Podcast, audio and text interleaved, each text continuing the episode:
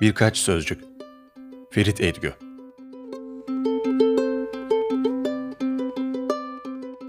Oraya ilk kez ayak bastığımda, yıllar yıllar önceydi, bu insanları anlayabileceğimi sanıyordum.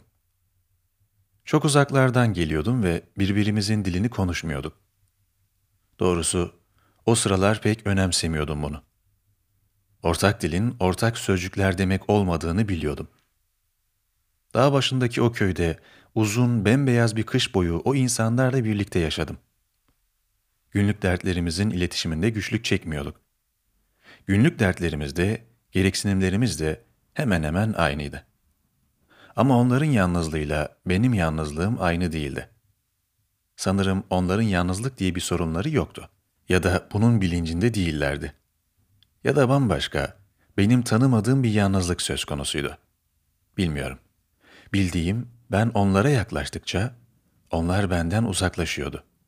Onlar bana yaklaştıkça, ben onlardan uzaklaşıyordum. Hoca, radyoda ne haberler var? Onlara haberleri özetliyordum. Ama bu haberler onların haberleri değildi. Onları ilgilendirmiyordu. Onlar ölüyor ve öldürüyorlardı. Niçin diye sorduğumda başımı taş bir duvara çarpmış gibi oluyordum. Sorumu, niçin öldürüyorsunuz birbirinizi? Kimse anlamıyor gibiydi. Bir kış böyle geçti. Çocuklara okuma, yazma, sayma, toplama, çıkartma, çarpma, bölme öğrettim. Biraz da hayat bilgisiyle yurttaşlık bilgisi. Evet, bu kadarını başardım sanıyorum. Sonra radyomu muhtara verdim.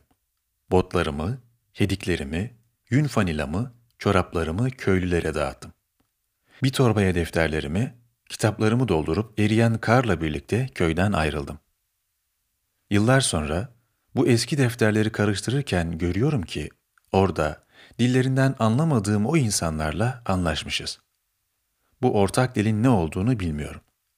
Bilmek de istemiyorum. Bu ortak dil onları değiştirmedi. Ama beni değiştirdiği kuşkusuz. Her geçen gün o dağ başındaki köydeki ortak yaşamımızın bende bıraktığı derin izleri görüyorum. Yaşıyorum. Yıllardır karalıya geldiğim bu sözcüklerde bu izlerin bencileyin yaralı sözcükleri.